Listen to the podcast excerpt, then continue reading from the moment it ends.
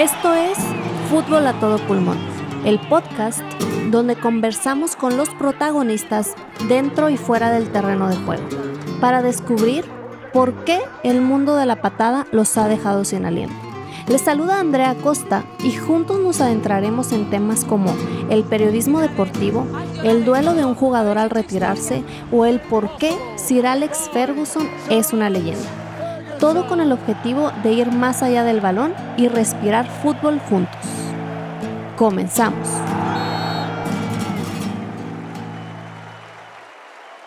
Hola, buenas tardes, días o noches, dependiendo de en qué horario del día me estés escuchando. Gracias para empezar por estar aquí un episodio más. Y antes de continuar, felices fiestas, porque estamos regresando de todo este tiempo de descanso, de estar con familia, de disfrutar, de cerrar el año. Si me estás escuchando en otra época del año, bueno, estamos terminamos 2022, iniciamos 2023 con muchísima ilusión con este contenido. Y el día de hoy estoy muy contenta de que tenemos un invitado especial. Me acompaña un invitado con demasiado bagaje en el mundo de la patada, empezando por nacer en una cuna que seguramente el primer regalo de Navidad o cumpleaños fue un balón de fútbol. Después crecer cobijado por el apoyo de la familia hacia la carrera de futbolista, cosa que muchas familias no entienden del todo. Después tener la fortuna de debutar en primera división. Claro, fortuna que no es para más después de un resultado diario de trabajo, de disciplina. Asimismo como la dicha de representar a México en la Selección Mexicana de Fútbol. Hoy me acompaña Duilio Davino, conocido por todos los que respiramos fútbol, pero más aún por los americanistas que respiran fútbol, por todos esos años dedicados de su carrera a este club, a uno de los clubes más importantes de México, a quienes se enamoró por bastantes años, así como obviamente los aficionados de los Rayados de Monterrey, a quienes les tocó también su faceta como directivo, les tocó esa parte híbrida entre estar todo el tiempo en la cancha y después estar una parte en la cancha, una parte en oficina. Y estamos muy contentos de tenerlo aquí con nosotros, de que nos regale un pedacito de su tiempo y nos comparta todo ese bagaje, nos comparta cómo para él ha sido todo este viaje a través tanto de cancha como de medios, como de director, de directivo, y si realmente siempre fue su sueño ser directivo o qué había en su cabeza antes del retiro. Todos estos temas los vamos a estar compartiendo el día de hoy con él. Bienvenido, Duilio, y vamos a empezar poco a poco con las preguntas y ir resolviendo todas estas dudas que tanto ustedes como yo tenemos de un personaje tan importante en el mundo y sobre todo en México, que para nosotros fue referente tanto en clubs como en selección. Si pudieras hablar con el Duilio de 18 años, ¿qué consejo le darías? Tal vez le diría que empezara a prepararse desde más joven. Yo lo hice a partir de los 26, y cuando eres chavo no le das tanta importancia a lo que pueda venir después del fútbol para la preparación. Ok, sí, un poquito lo que nosotros ya habíamos hablado en episodios anteriores, de que al futbolista en general como que no se le habla mucho de esa parte de prepararse para el qué hay después, ¿no? Qué hay después de la cancha, qué hay después del terreno de juego. Y en otro episodio nos comentaban que a los futbolistas muchas veces les ayudaría muchísimo esa parte de la preparación, tanto ya sea profesionista en una carrera diferente al fútbol o igual finanzas, igual como muchas otras cuestiones que a veces por la juventud y por el amor al juego en sí, no las consideras, ¿no? Y también porque en esa época no había las herramientas que hoy hay. Primero, los equipos no te obligaban a estudiar como lo es ahora, y eso me parece muy bueno. Y segundo, no existía el internet como hoy para poder hacer cosas paralelamente, ¿no? Porque antes estabas en un equipo y estabas en la selección y había muchos viajes, entonces hacerlo presencial era muy complicado, y hoy obviamente con todo lo que hay en línea pues es fantástico. Sí, claro, ya totalmente de acuerdo. Antes incluso lo que le llamaban que por faltas ya no podías pasar las materias, ¿no? En muchas de las ocasiones me han comentado varios jugadores que no, ya por faltar y por concentraciones y por partidos, adiós a las materias, ¿no? Exacto. Y ahora, bueno, ahora hay muchas herramientas y facilidades. Sí, ahora ya no hay pretextos, por así decirlo. Sí. Bueno, y hablando un poquito ya más de la cancha y de todo este bagaje que tienes tú en el mundo del fútbol, surgió una pregunta que coincidimos varios. ¿Qué compañero en el terreno de juego te ha marcado así como que digas tú, este compañero me marcó en mi carrera, o compañeros también puede ser, y por qué? Pues seguramente son varios, pero si tuviera que decir uno, yo creo que fue Claudio Suárez, porque fue mi pareja de central en la selección y con él aprendí mucho y crecí mucho. O sea, el puesto que yo jugaba, que es defensa central, pues depende mucho de la pareja, de la coordinación, de la comunicación para tener un mejor rendimiento, y jugué muchos partidos al lado de Claudio y le aprendí mucho y crecí mucho con él. Por ejemplo, si nos vamos más a club, en los clubs, estamos hablando en este momento de selección, pero por ejemplo en el América, ¿qué jugador crees tú que fuera así como un referente y que te hubiese dejado algo? Bueno, de todos los que tuve en el América, que fueron muchos años, sin duda Cuauhtémoc Blanco puede ser de los más referentes y determinantes, pero bueno, a mí en lo personal pues también, ¿no? Yo con Ricardo Rojas, el central chileno, jugué muchos años y hacíamos una muy buena pareja. No quiero decir que seamos o hayamos sido tan referentes como Cuau, pero insisto, ¿no? En una posición donde dependes uno del otro, creo que nos llevamos bastante bien dentro de la cancha.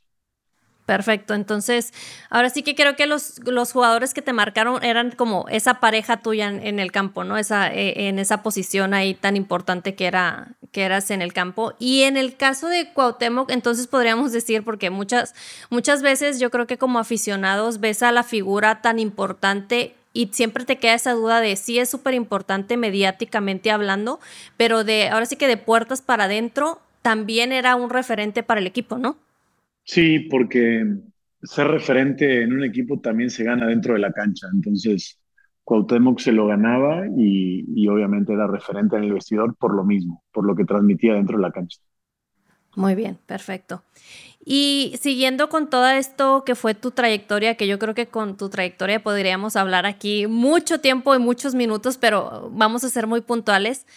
Cuando termina tu carrera como futbolista, ¿consideraste en algún momento de tu carrera ser director técnico?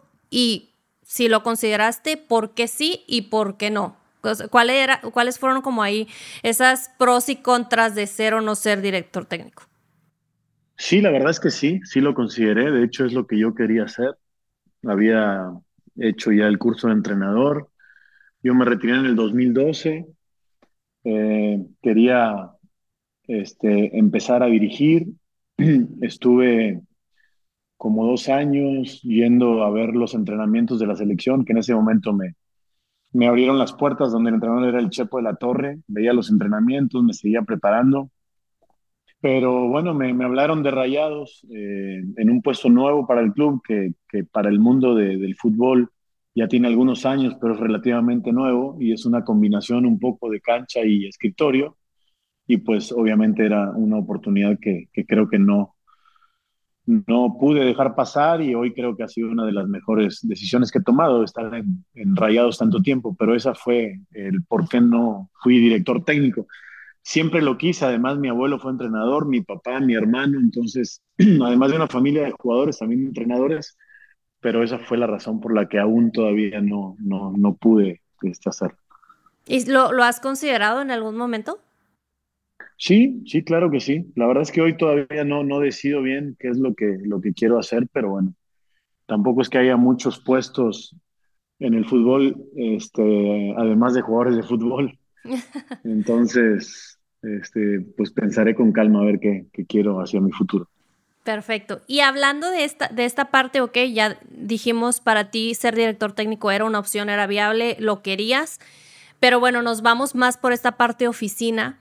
¿Cuál fue el reto como más importante con el que te viste de frente cuando llegas a un puesto más oficina, como ese golpe entre estar tantos años en la cancha y de repente estar en oficina? ¿Cómo fue esa transición? Sí, es difícil, ¿no? Yo creo que lo mejor del fútbol es jugar fútbol, y los que tuvimos la suerte de hacerlo, pues sin duda que no hay nada comparado con eso. Después están los puestos pues, de cancha, ¿no? Auxiliares, entrenadores, preparadores físicos, y luego un poco ya los de oficina. Yo sí siempre intenté estar cerca de la cancha, cerca de los cuerpos técnicos. Eso me ayudó también a que no estuviera todo el día dentro de una oficina, porque pues a mí me gusta más ver entrenamientos y platicar con los cuerpos técnicos y planear. Así que pues no fue tan difícil porque nunca lo dejé completamente el tema de la cancha. Muy bien, entonces hiciste ahora sí, como tú comentabas, un híbrido entre ser esa persona de oficina, pero nunca dejar de lado la cancha, ¿no? Porque además yo creo que es eso que dices de híbrido, pues es lo que describe a ese puesto, ¿no? Que es un tipo, un director deportivo o un presidente deportivo, ¿no? Si no, le quitaríamos lo deportivo y solamente sería más un tipo de oficina. Muy bien, perfecto. Y hablábamos de que has tenido varias etapas en esta carrera en el fútbol que tienes, y quisiera saber qué es lo que más has disfrutado de cada etapa que te ha tocado vivir en el fútbol, desde jugador, como parte de medios, como directivo. De cada una de esas etapas que has tenido, ¿qué ha sido lo que más has disfrutado de esas etapas en el mundo del fútbol? Híjole, es que la respuesta natural sería los campeonatos, pero la verdad es que también el camino, el recorrido, conocer gente, hacer amistades, viajar, conocer lugares, pues yo creo que es un poco de lo que me gusta de esta profesión, ¿no? O de estar cerca del fútbol. Mi papá también fue jugador, fue entrenador, entonces nosotros desde niños con mi hermano siempre estuvimos dentro de un vestidor, siempre quisimos ser futbolistas, y luego cuando cumples el sueño quieres estar en selección, y cuando cumples el sueño quieres jugar en un mundial, y como que los objetivos nunca se acaban, ¿no? Entonces yo creo que me quedo con los amigos que he hecho, con las relaciones, con el aprendizaje, con la preparación, con un montón de cosas que es gracias al fútbol. Muy bien, y como siempre existen los dos lados de la moneda, ¿qué ha sido lo más difícil de estar en este medio? Lo más difícil es los cambios de equipo, de ciudades, de casas, las mudanzas, cuando tienes hijos y están adaptados a una escuela y cambiarse de ciudad y luego a la otra, y etcétera. Yo creo que eso es lo que lo hace complicado, porque no son para nada puestos de mucho tiempo, o sea, no hay una estabilidad como tal, sino hay mucha rotación, y eso lo hace difícil. Lo hace complicado. Uh-huh. ¿Y en algún momento consideraste, en ese momento en el que ya decides el retiro, porque existen un abanico de posibilidades cuando eres exfutbolista, ¿en algún momento consideraste la rama de representación de jugadores? No. Siempre te fuiste más por el club como tal. Pero bueno, la verdad es que también yo tuve una etapa cuando yo me retiro y quería ser entrenador, y la selección me abrió las puertas en ese momento para ver entrenamientos y todo. Paralelamente estaba trabajando en los medios, en Televisa.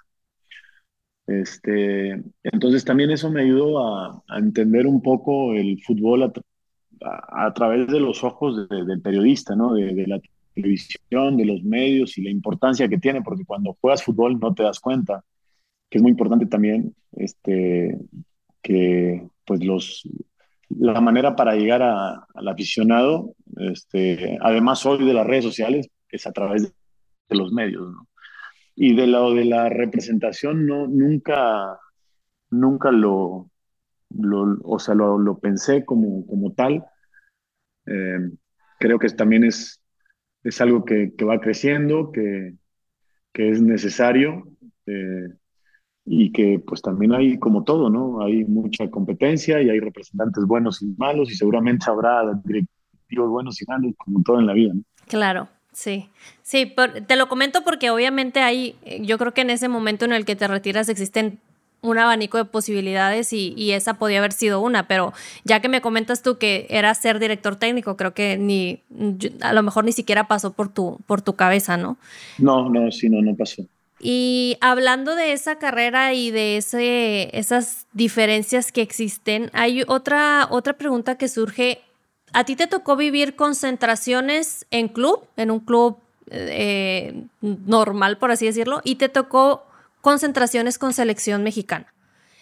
¿Qué hay de diferente o qué se disfruta y qué no se disfruta de diferente en esos dos tipos de concentraciones?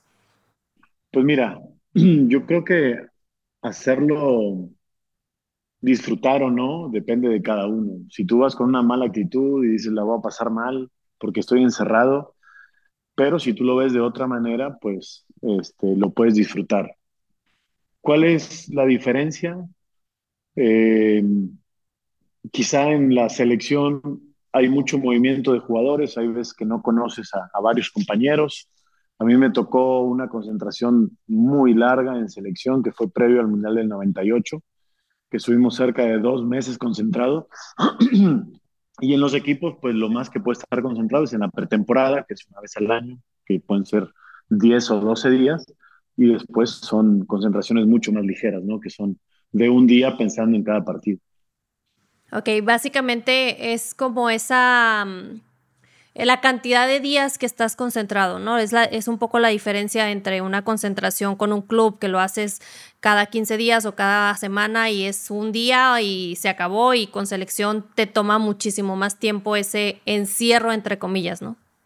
Sí, y también la afinidad que puedas tener con algunos compañeros o no, porque en selección, pues no sé, si juegas en Rayados y a lo mejor viene alguien de Tigres y hubo algún roce en algún partido, pues hay que intentar hacer una buena relación para bien del equipo, o si estabas en el América y venía alguien de Chivas o de cualquiera, y en un equipo pues son tus compañeros de trabajo diario, ¿no? Entonces creo que ese convivio puede ser más fácil, el otro hay que exigirlo y hacerlo un poco más proactivo. Sí, pero digamos que te toma un poco más de tiempo, pero al final, como lo comentas, ¿no? Es como un equipo de trabajo y al final, como en cualquier empleo, tendrás que un poco ahí acoplarte a tu compañero que te toca, ¿no? Exacto. Y hablando también de estos años que te tocó a ti estar en la cancha, ¿tienes algún director técnico que para ti haya sido como un referente o que te haya dejado algo que en ese momento dijiste antes de decidir ser directivo y que para ti era importante ser director técnico, que digas, yo tuve a este director técnico y dije, me dejó esto y no se me va a olvidar y fue como un referente en tu carrera? Híjole, tuve muchísimos entrenadores y uno a veces dice, bueno, si yo quiero ser entrenador o directivo o lo que sea, pues trataré de, primero sí, poner mi sello, mi forma, pero además intentar sacar lo mejor de cada uno, ¿no? Entonces, o sea, puedes sacar lo táctico, por ejemplo, de la Volpe, el manejo de grupo de Bucetich y la exigencia, ¿no? A lo mejor de algún otro, y ahí como que vas intentando armar un rompecabezas para tener el mejor perfil posible. Sí, como hacer... te tocó tanto director técnico que es más bien como un poquito de cada uno, ¿no? Exacto, sí. Y si te hubiera tocado... Bueno, no quiero decirlo como te hubiera tocado porque todavía tienes todo un recorrido por delante, pero... Si tú fueses director técnico, ¿a ti qué te gustaría que la gente dijera de ti, que fuera como lo característico de Duilio como director técnico? Lo que pasa es que lo más importante del fútbol, insisto, son los jugadores. Entonces, pues uno que está fuera, en el puesto que sea, lo que tiene que hacer es que el equipo que la gente ve en la cancha, pues transmita, ilusione, juegue bien, obviamente... más partidos de lo que pierda por perder y que ese sea el sello, no tanto de la persona que está detrás, sino de lo que ve la gente en el equipo dentro de la cancha. Va, muy bien, perfecto. Y pasando a otro tema, y más ahora que acabamos de terminar el Mundial, y es como el tema referente, ¿qué considera Duilio que le hace falta a México para dar ese siguiente paso, ese pasito importantes mundiales? Bueno, sin duda muchas cosas, pero si tuviera que escoger una, a mí me parece que la formación en México, sobre todo de entre 6 años y 12, no se hace de la mejor manera. Creo que no hay formadores tan preparados y tampoco hay formadores con buenos salarios, tampoco hay instalaciones de acuerdo a la edad de cada niño, y al final cuando un niño de 12 o 13 años sobrevive a tanto esfuerzo, pues sobreviven los que tienen demasiado talento, pero se pierden mucho en el camino. Y yo creo que en un país como México deberíamos de tener o formar mucho más talento del que llega a los equipos ya cuando tienen 13, 14 años, que ahí sí pueden ya empezar a trabajar bien, pero se perdió mucho trabajo en el camino. Yo creo que esa sería, entre otras varias cosas, para mí la más importante. Muy bien, perfecto.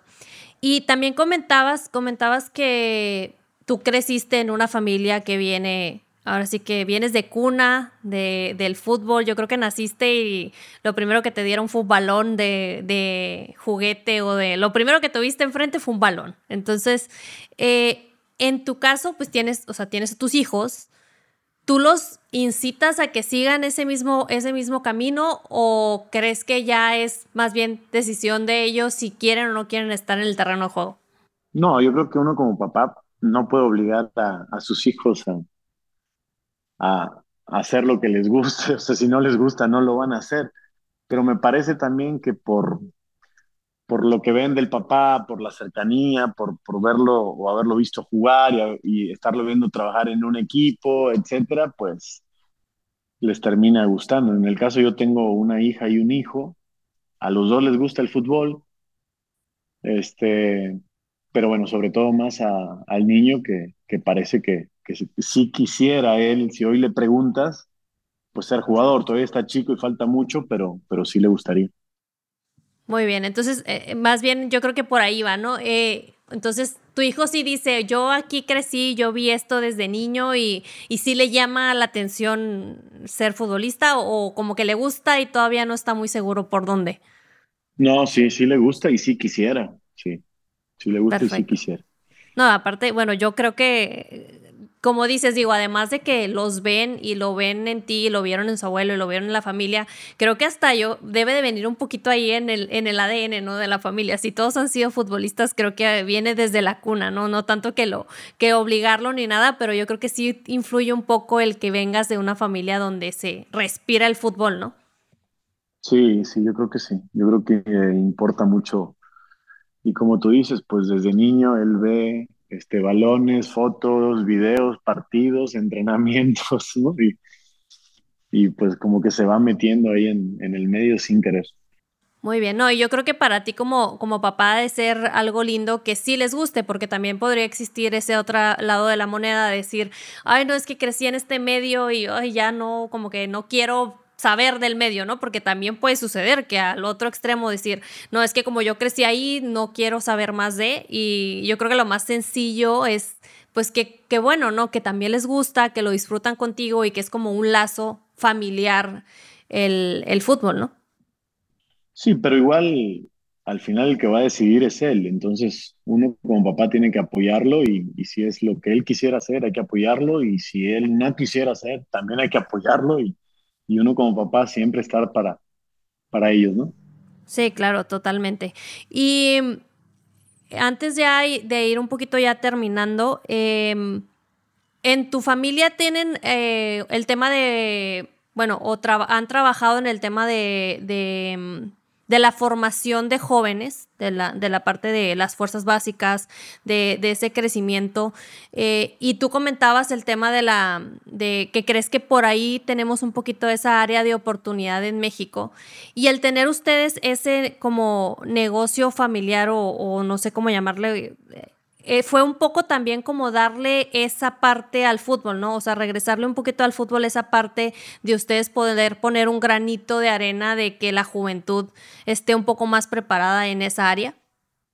Sí, tratar de desde niños formar y ayudar a los chavos a que puedan cumplir su sueño. Esa fue la idea, ¿no? Porque nosotros, los primeros 10 años de mi vida, yo lo viví en Argentina y luego ya regresamos a México. Yo nací en México y nos fuimos a Argentina, donde mi papá se retiró allá. Y nos tocó esa etapa formativa desde muy niños, ¿no? Con medidas de la cancha dependiendo la edad del niño, con medidas del balón dependiendo la edad del niño, con las porterías dependiendo, y creo que eso es un área de oportunidad de México, ¿no? Porque muchas veces ves niños de 7 años jugando en una cancha de 11 contra 11, con una portería gigante para ellos, con un balón gigante, que no tocan la pelota y que no mejoran como se debería, ¿no? Entonces sí, también fue un poco por ahí tener la escuela familiar en León. Sí, de esa parte que dices que a veces como espectador o como aficionado ahora sí que de la cancha hacia afuera, que dices, ¿por qué en los demás países, en Argentina, en Brasil, dices, tocan el balón de una forma y nosotros no igual? Y a lo mejor, y dices, nosotros no vemos esa parte de que realmente eso viene desde la cuna, o sea, viene desde abajo, viene desde fuerzas básicas, desde lo que le llaman cantera en otros países, y a lo mejor estamos viendo hacia otro lado y realmente todo viene un poco más desde abajo, ¿no? Más desde niños, desde la formación de sí, chicos. Yo creo que hay que ver hacia todos lados, ¿no?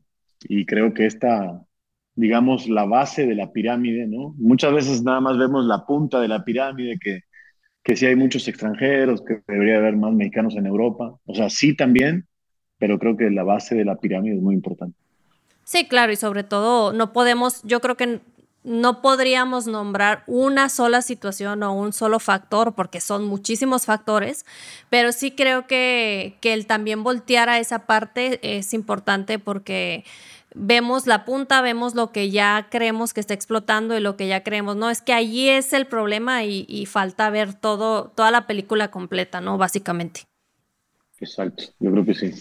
Y para terminar, Duilio, y no quitarte mucho tiempo, y muchísimas gracias por el tiempo que nos estás compartiendo. A todos los invitados que pasan por aquí, que pasan por este espacio, y que yo siempre les comento que este espacio nació porque yo respiro fútbol desde que nací. O sea, el fútbol siempre ha sido parte de mi vida, no en la cancha, siempre ha sido de grada para afuera, pero este proyecto nació así, ¿no? De que yo le llamo que respiro fútbol, le llamo que para mí el fútbol es eso, es como la respiración, es algo que no va a ser nunca voy a quitarlo de mi vida de una forma u otra.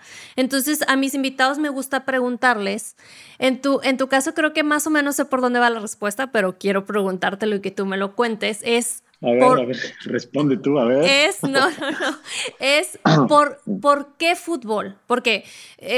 podías haber sido un atleta de otro tipo de deporte, podías haberte dedicado a mil otras cosas, porque como tú dices, cuando nosotros somos niños o jóvenes tenemos la facilidad de decidir y podemos irnos hacia el camino que nosotros queramos, pero si yo te pregunto a ti, Duilio, ¿por qué fútbol? Pues porque es lo que más me gustaba hacer, o sea, es lo que disfrutaba. De niño tienes posibilidad incluso de hacer diferentes deportes. Tampoco es que mi papá me haya obligado solamente a jugar fútbol, pero pues obviamente vas descubriendo que puedes tener un poco de talento y te va gustando y pues simplemente es lo que yo quería hacer, lo tenía muy claro desde niño.